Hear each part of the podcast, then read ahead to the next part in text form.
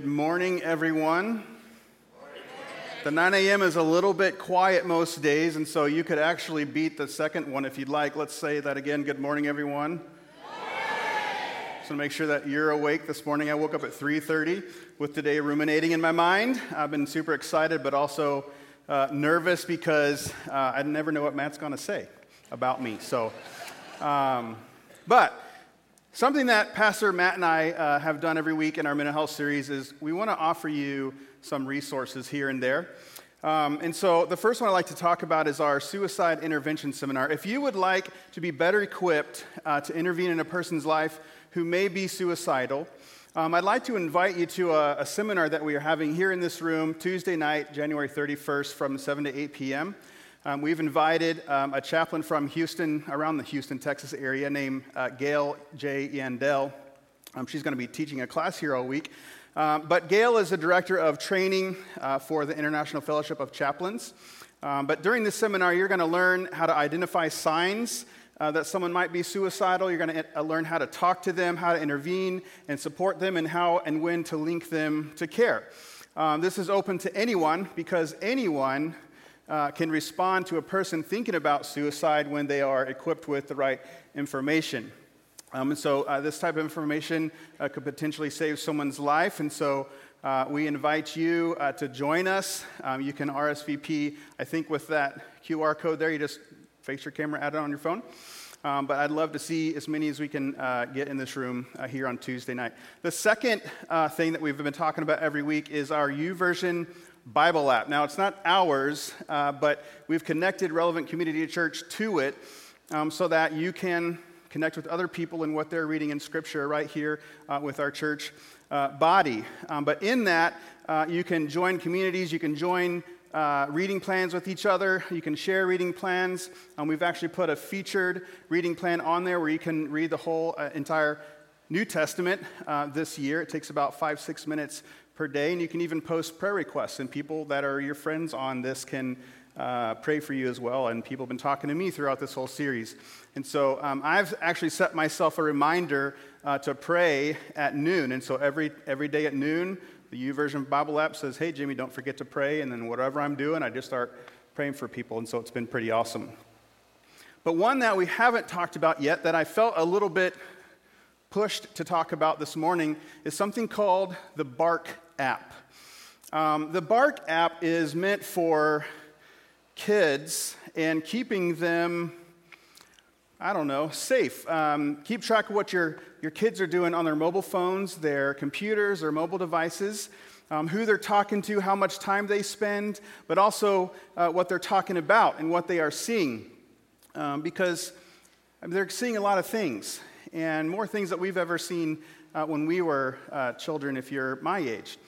Um, but they're not meant, it's not meant for micromanagement or manipulation, uh, but for conversation. And it alerts you um, throughout the day if there's anything medical going on uh, between texts or whatever, or some kind of bullying or sexual content.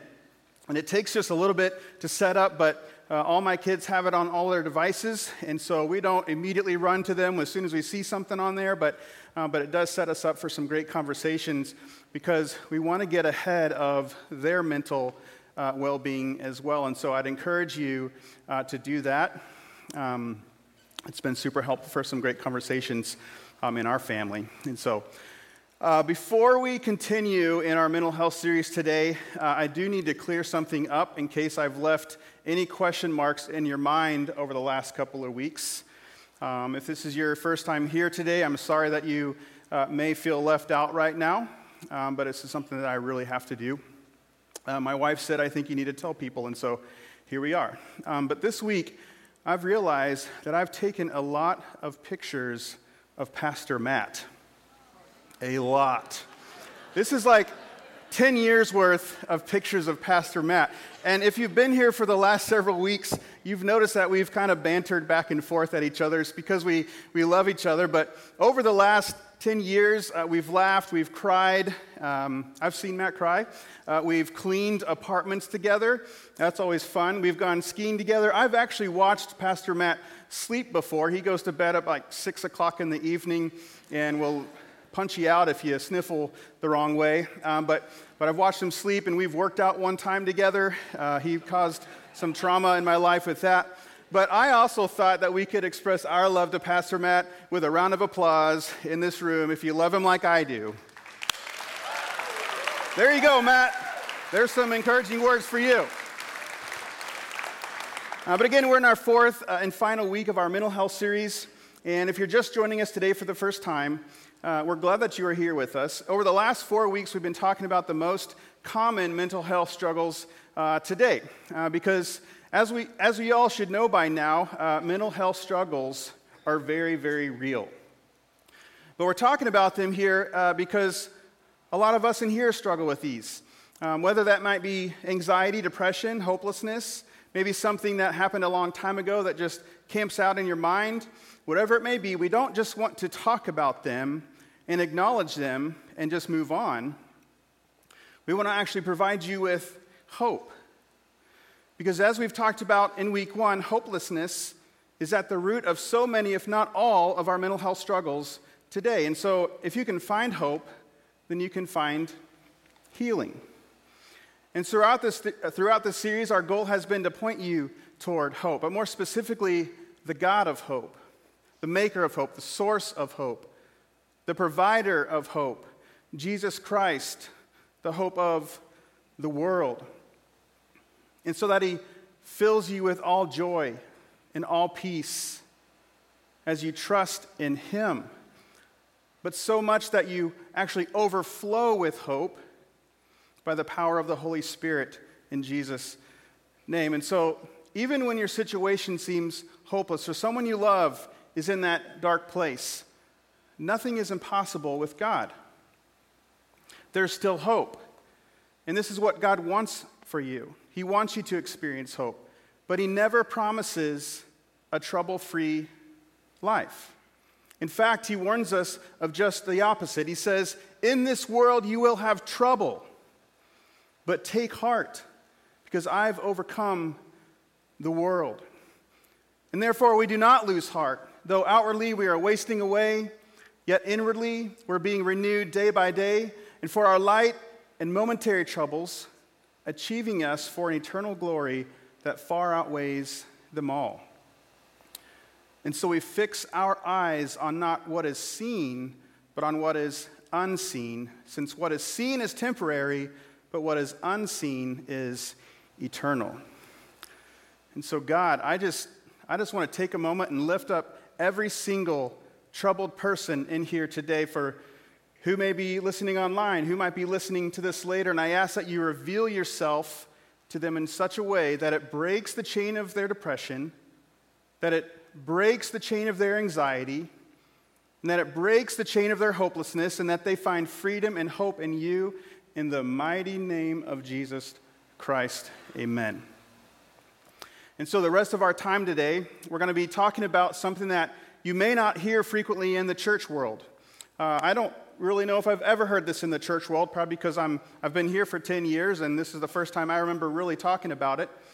Uh, but I bet when you um, hear the word trauma, you already start picturing something in your mind.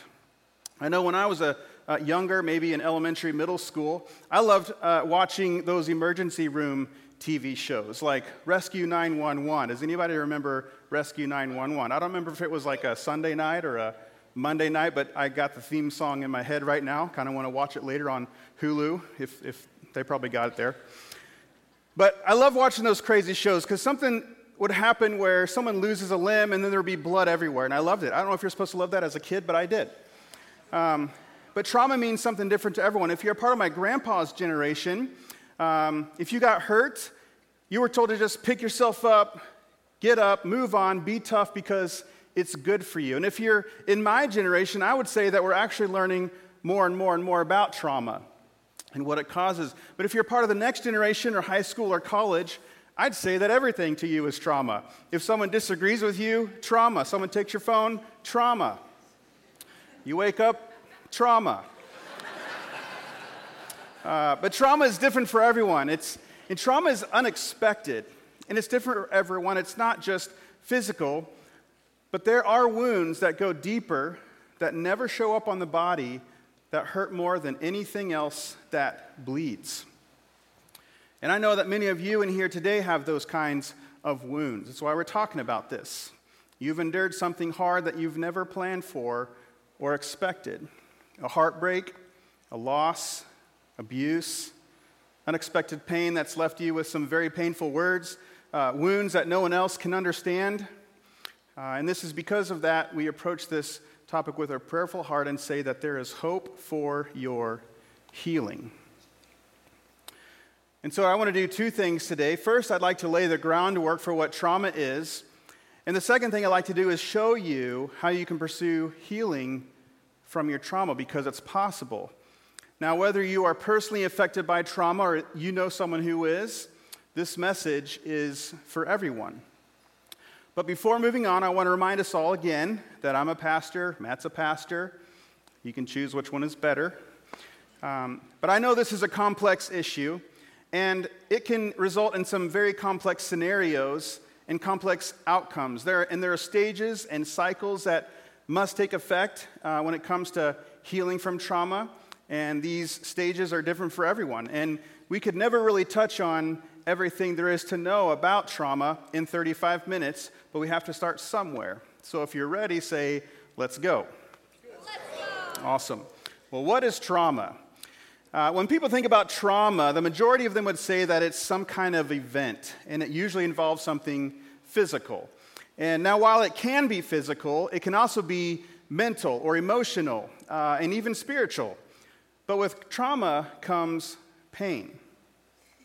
And if I were to give you a definition, which I will, uh, I would summarize trauma like this that trauma is a psychological, another word for that would be mental, um, and I, I, don't even if, if, I put that on there or not, a psychological response uh, to an event or an experience that is deeply distressing or disturbing. Uh, trauma isn't what happens to you, but how you respond as a result. And trauma affects more people than we might think. Uh, the experts, you know, Google and some stuff like that, they say about 70% of the American population has experienced at least one traumatic event in their life. And trauma is not the same for everyone. Trauma cannot be compared to another person's trauma because it's a complex issue which again, it's so important that we understand that there are wounds that we cannot see. And so, if you ever wonder why a person is acting the way that they are, or maybe they're responding the way that they are to certain events, certain sounds, certain experiences, or certain people, it's possible that they have an internal wound that's caused by something outside their control that they are living with. And so we all have to be mindful of that. But when it comes to trauma, there's three main types of trauma there's acute trauma, uh, cr- uh, chronic trauma, and complex trauma. And I'd say that really it's all complex, but what's the difference between the three? Let's talk about acute trauma. Um, and it's not acute, because trauma is not cute, uh, but acute trauma is a response from a one time traumatic event. Uh, maybe you experienced someone breaking into your house and you feel violated, or you lost someone that you love unexpectedly. Uh, maybe you've had some kind of medical issue or a recent diagnosis and it's just kind of traumatized you. Or you've had a complicated birth that traumatized you. My sister had a really, really complicated birth uh, that scared my whole family. And it scared her, and to this day, we still think about it when we think about uh, new babies. Um, acute trauma can involve like a terrible car accident uh, or a, a recent job loss, or you lost all your retirement suddenly, or one day you found out that your spouse has been having an affair. I have a friend from uh, Missouri who, uh, whose son got the crud beat out of him in an alleyway one day, um, so much so that you couldn't recognize him. And it was very traumatic for not only him, but for his parents. Um, but I think about those school shootings that happen all over the United States, but for those who survive, the trauma that they're dealing with. Unfortunately, maybe you might have been raped when you were in high school or college.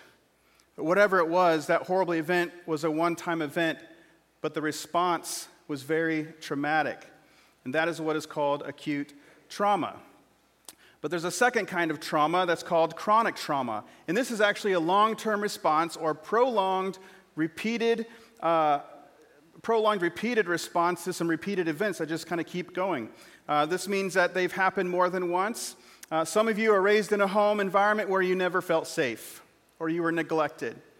Uh, maybe there was a drug or alcohol abuse uh, situation in your home, or throughout your childhood, you were continually sexually abused by someone that, you, uh, that should have been protecting you. Uh, maybe you were bullied all the way through high school. You know, when I, when I put that in my notes, I was thinking about uh, Elkhorn Public Schools. They have a zero tolerance policy for bullying, and it's not just big guy picks on the, ye- on the yellow guy. That's weird. I mean, they do pick, Matt picks on me. He's like a little bigger than me, picks on me. But it's not that kind of abuse. It's not the big guy talk, uh, beating up the small guy. Um, this is like, this can go as far as on social media. If someone finds out that someone is bullying someone on social media, that you notify Elkhorn Public Schools and that person's going to get expelled. I think it's genius because a lot of that stuff can happen on our social media accounts. But these are example of what chronic trauma would be like. And then there's complex trauma. And complex trauma is a response uh, to multiple and ongoing events. This includes any of the combination of all of what we just talked about. But no matter where you've been, no matter what you've been through, trauma changes you. Now, if you've ever hung around with a trauma counselor or therapist, there's something that you're going to hear them say, and it's that you don't compare trauma because trauma is different for everyone, but trauma changes you. And so I want to tell you about something that's not as severe as some of the things that we have mentioned, but it help, hopefully helps us get the picture. When I was in elementary school, um, many of you know by now, I think, that I lived on a farm. And we had a big enough yard that my dad had to uh, use a riding lawnmower to get through it. Not talking about some of the West O people that have like a quarter of an acre and they still somehow fit a riding lawnmower in there. I'm talking like a six acre yard, right? Um, well, one day I was playing outside because that's what you do when you live in the farm, you play outside. And my dad was mowing and then ran over a bee's nest or something because all of a sudden, out from underneath the mower deck and straight to my face came this ginormous bumblebee. And I'm not talking like the small thing, I'm talking like ones that are like this big and they're black and they're yellow and they're fuzzy. And that thing stung me right in the face with like a three foot stinger. It was insane. Like I could have ridden off with that thing. And my dad started laughing at me. And the bee started laughing at me. But that day changed me. It was traumatic. And now every time I cut the lawn, I remember that. If I see one of those bees, I freeze up and I tense and I get goosebumps all over my body, and then I'm just done. I'm out. I'm done. Like, Kid, go mow the yard. I haven't mowed the, the lawn in like two years now. It's fantastic. Um, but really, if anything buzzes now, which I think is comical that God put buzzers on these flying things, I freeze like one of those fainting goats that just pop over onto their backs. Like that's what happens to me. Now, again, that was light, but hopefully you get the picture that trauma affects you and trauma changes you. Now, for you, maybe someone hurts you and now you don't trust anyone anymore. Or maybe you were bullied in school and now you're almost paralyzed every time you walk through those doors, wondering what might happen to you. Or maybe you were sexually abused and well, now that's just who you are. You're just a toy, and so you're giving yourself away to anyone. Or maybe just the opposite. Now you can't even give yourself to your spouse. Maybe something happened to you in a church somewhere, and now you don't trust anyone inside those walls any leader that ever talks, or even God Himself. What was once an outgoing, social, and loving life is now a life of isolation and depression and fear and pain because trauma changes you. And it's not fair. And it's not fair because although you weren't responsible for what happened to you, you're the one that's left to deal with the fallout. And it's painful. And it's shattered a part of you. And now there seems to be no way to move on from that. And you're so confused. And you're so mad. And you're so angry. You can't sleep. You can't eat. Maybe you eat too much. Maybe you drink too much. Now you're on drugs. And it's not fair because it's not what you envisioned for your life. And now you're living no life at all. And I know for some of you, this has left you with a feeling of embarrassment everywhere you go. Like it's your fault, or you caused it, or you deserved it. And for some, it leaves you with some very shameful feelings, or you're just gross. You might think you're worthless. And for some of you, you're just numb.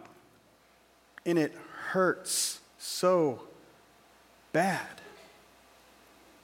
And you're stuck. But listen here until you heal your hurt, your hurt is going to hold you hostage. And it's not your fault, but it will hold you hostage. Now, I don't know where you are, where you are in all of this, um, but I want to tell you this, acknowledge something that you aren't responsible for what happened to you. You're not responsible for your trauma. But I say all of the next part with a loving and prayerful heart that pursuing God for your healing is your responsibility. You're the only one that can make this decision. You're the only one that can make the decision to not stay stuck. And I want to tell you don't let your yesterday rob you from what God has for you tomorrow. Here's the thing the devil wants to use your pain to confuse you and to paralyze you and to keep you from moving forward. He wants to set up camp in your pain and he wants to build like a nice, cozy campfire so that you stay there and so that you don't leave. He wants you to be stuck and he wants you to stay upset. And he wants you to be so disturbed that you cannot think straight. Because he knows that when you can think straight, that that's where breakthrough happens. Because breakthrough happens in your mind. The battle isn't out here. The battle is up here.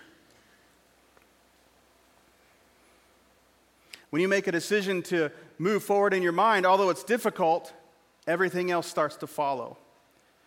Your mental health is where the devil sets up camp. So you can't let him win. You got to burn down his camp. You aren't responsible for what happened to you and what it caused, but pursuing God for healing is your responsibility, and you can do it. And this room is full of people who have, who have done it. And you know what they've always told me when they get to the other side? They all say the same thing. They all say, It was so hard in the moment, but I came out stronger on the other side. And they say, although it was a painful uh, process, I found purpose in my pain. I bet personal trainers love that statement, Jeff. There's purpose in your pain. Personal trainers are actually traumatic for me because they make you do things that you don't want to do. I should probably go visit one again. But you're not responsible for what happened to you, but pursuing God for your healing is your responsibility. And so, for the next several moments, I want to show you what it's going to look like to pursue God for your healing. Because when you're ready, you know what it's going to take. And depending on the trauma, this can take a very long time for some of you. Healing from trauma is not a one size fits all approach. It's not all the same for everyone, but I promise you, if you do the work, every single step you take is another step toward your healing and another step toward your freedom. And so I want to ask you a question Do you want God to heal you? here's what it's going to take. The first thing you have to do is you have to admit your pain. You have to admit it. Some of you are walking around in here and all throughout life as if nothing ever, ever happened, hoping it will just go away. But trauma doesn't just go away, ignoring it will just delay your healing. But you're like a walking time bomb. Some people try to cope with their pain by just stuffing it and stuffing it and stuffing it. They're like a walking time bomb, and there's no telling when they're going to explode. And let me tell you something that I've learned and I've watched with my own eyes from people. If you don't deal with your pain, your pain is going to deal with you. So you have to admit your pain because if you don't, your body will naturally start admitting it for you. In things like panic attacks and breathing issues and digestive issues and heart issues, our bodies keep score of our pain. And so you have to admit your pain by taking it from your mind and letting it come out of your mouth. You have to say it out loud and you have to begin talking about it. But again, delaying your admission only delays your healing. You have to tell a friend, you have to tell a parent, you have to tell a pastor, your small group leader, you tell me something, but tell somebody. Now, everyone I know who is trapped by the unexpected pain said that their first step toward healing was just that, just saying it out loud. So you got to talk about it, you got to get it out. And now, the second thing that you're going to have to do is you're going to have to f- process your pain. And this is very scary. Well, what does that, what does that mean? What does it mean to process my pain? Well, that means that you're going to have to un- start to unpack it. You're going to have to face your pain head on. And this means you're going to have to start processing your thoughts and facing your emotions and facing your worries and facing your fears. You're actually going to have to get to a point where you actually embrace your pain so that you can engage with your pain. And this is scary because oftentimes you have to go back to the past in order to be mo- uh, moved to the future.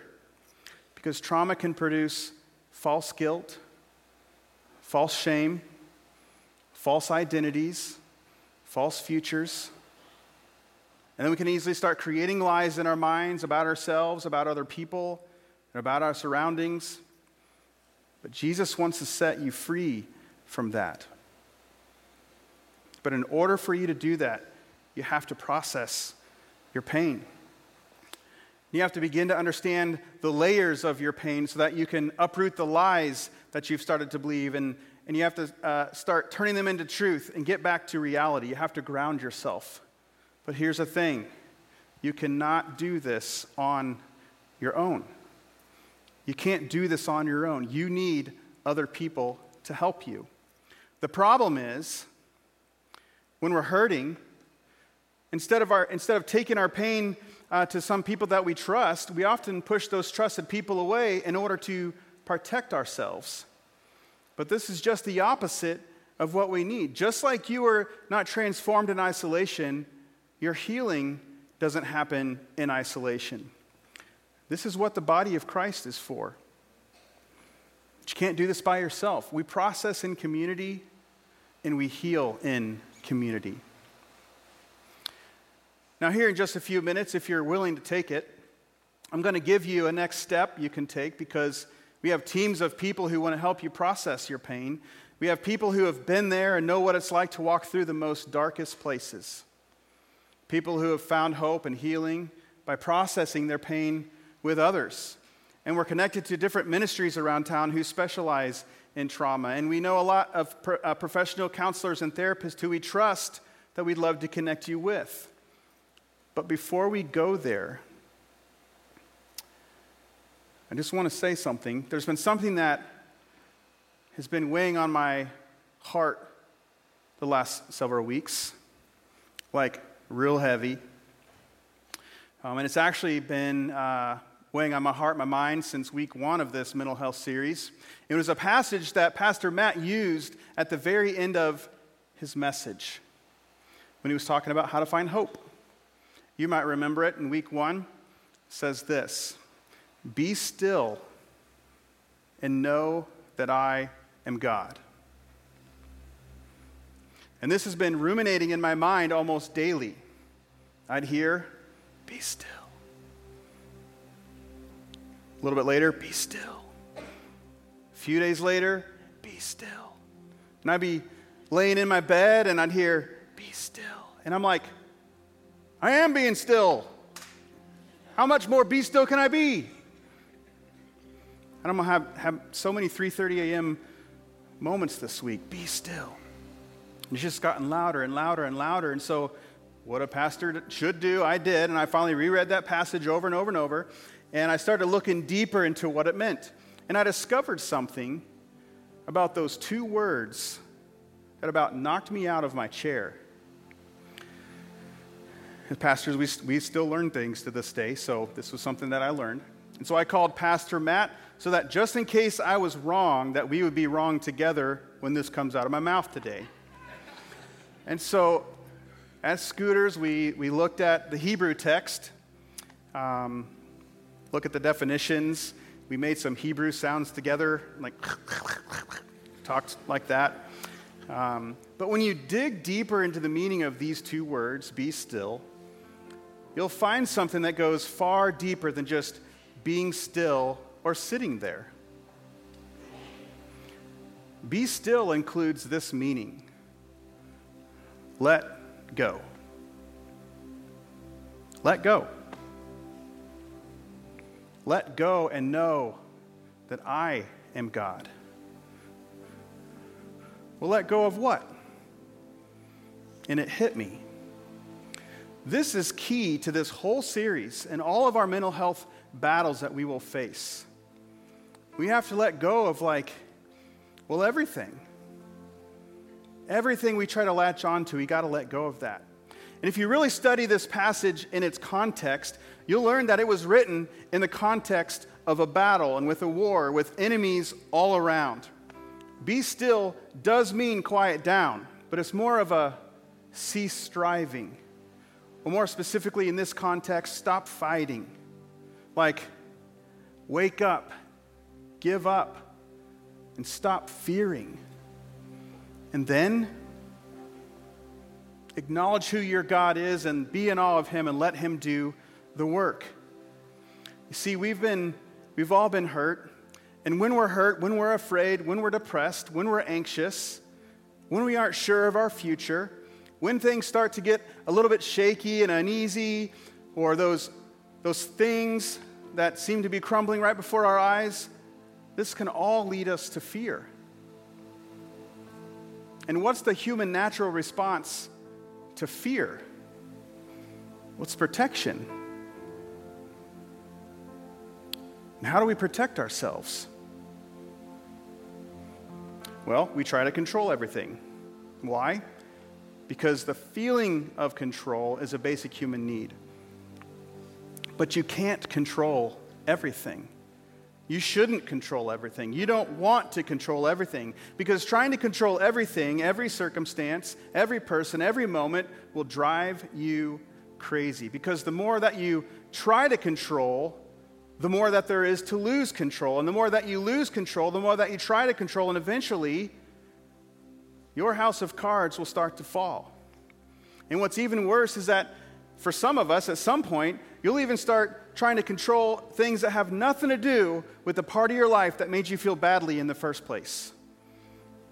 It's a terrible, terrible, terrible cycle of fear. So, what do we do?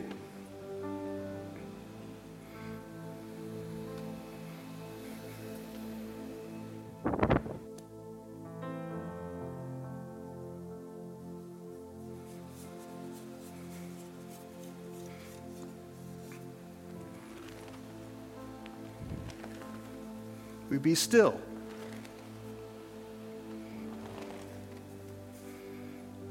We cease striving.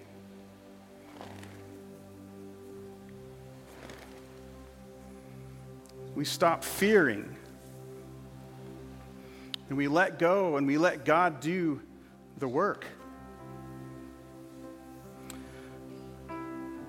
The prescription for control is surrender surrendering your, your past, surrendering your present, surrendering your, your future, surrendering control of everyone else and their feelings, surrendering the control of the outcome of your situation, surrendering control of other people, surrendering control of the person that hurts you. Surrendering control of the decision that your child might make, or maybe that medical issue that you've been recently diagnosed with. The prescription for control is surrender. But this is hard because, well, then who's going to handle all these things? Well, God says, just be still and surrender and know that I am God. But you don't just surrender them and give them and give up on them. You surrender and give them up to God. And, and then what? Here's the beautiful thing He will fight for you. When you feel scared, when you feel hopeless, you be still and you let go. In those moments of depression, you be still and you let go. In those moments of panic and anxiety, you be still and you let go. And in those moments of that unexpected pain and trauma, you be still and let the God of hope fight for you.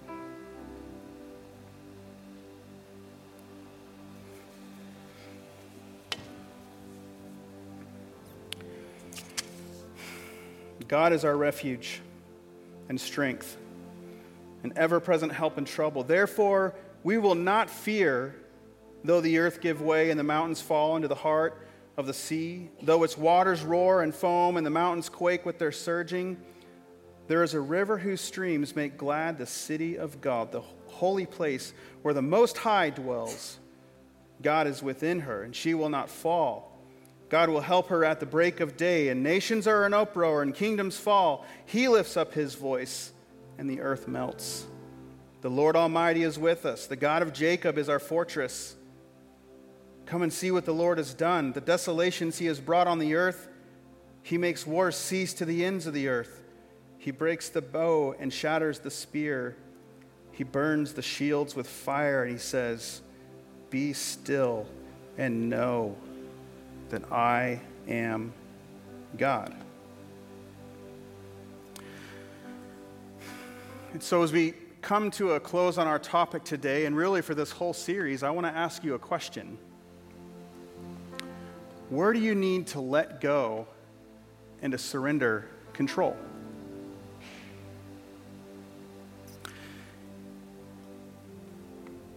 Here in just a moment, uh, Misty and Andrew are going to come back out and they're going to close our series with a song. And during this song, I have something for you to do. Um, and I want to ask that nobody gets up at this moment uh, because sometimes that gets distracting for people who are really trying to ponder things. Um, but I want to circle back with those who feel like their lives have been shattered. And I want to tell you this that your life isn't forever broken. It might feel like it, but it's not. So don't let your yesterday rob you of your tomorrow. And we like to help you.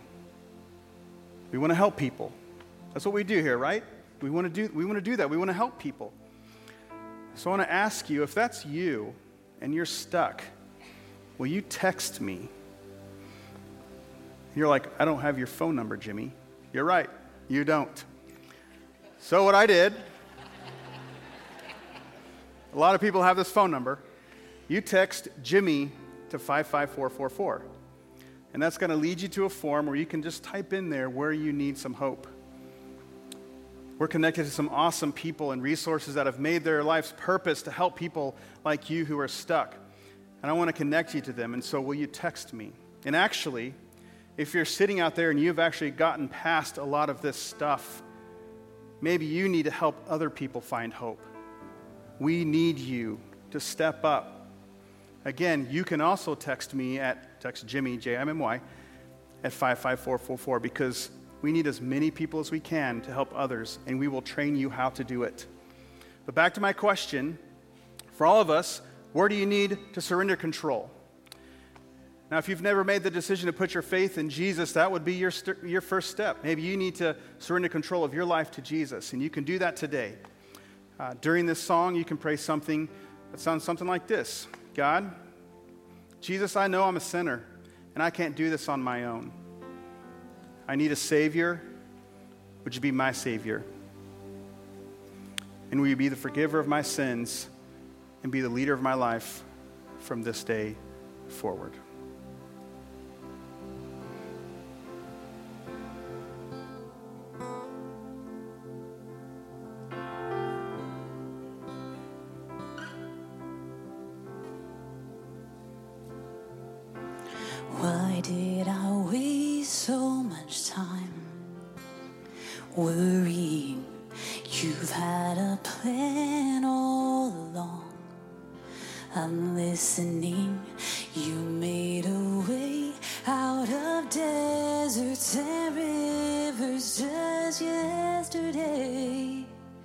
So today,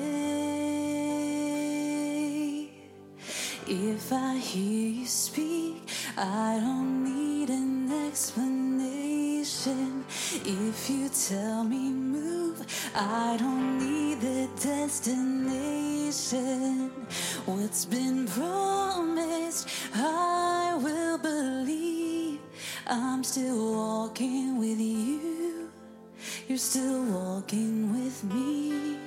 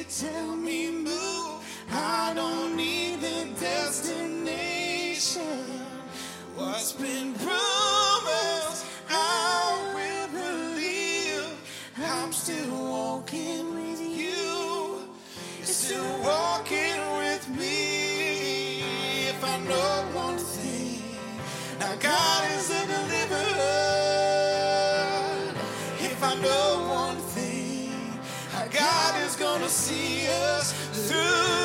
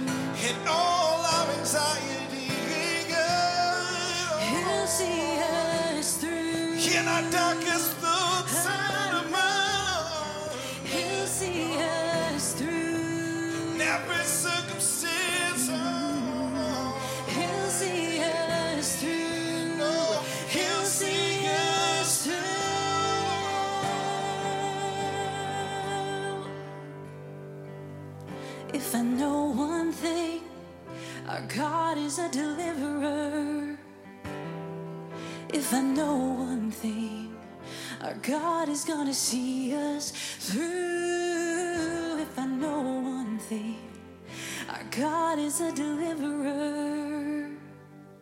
If I know one thing, our God is gonna see.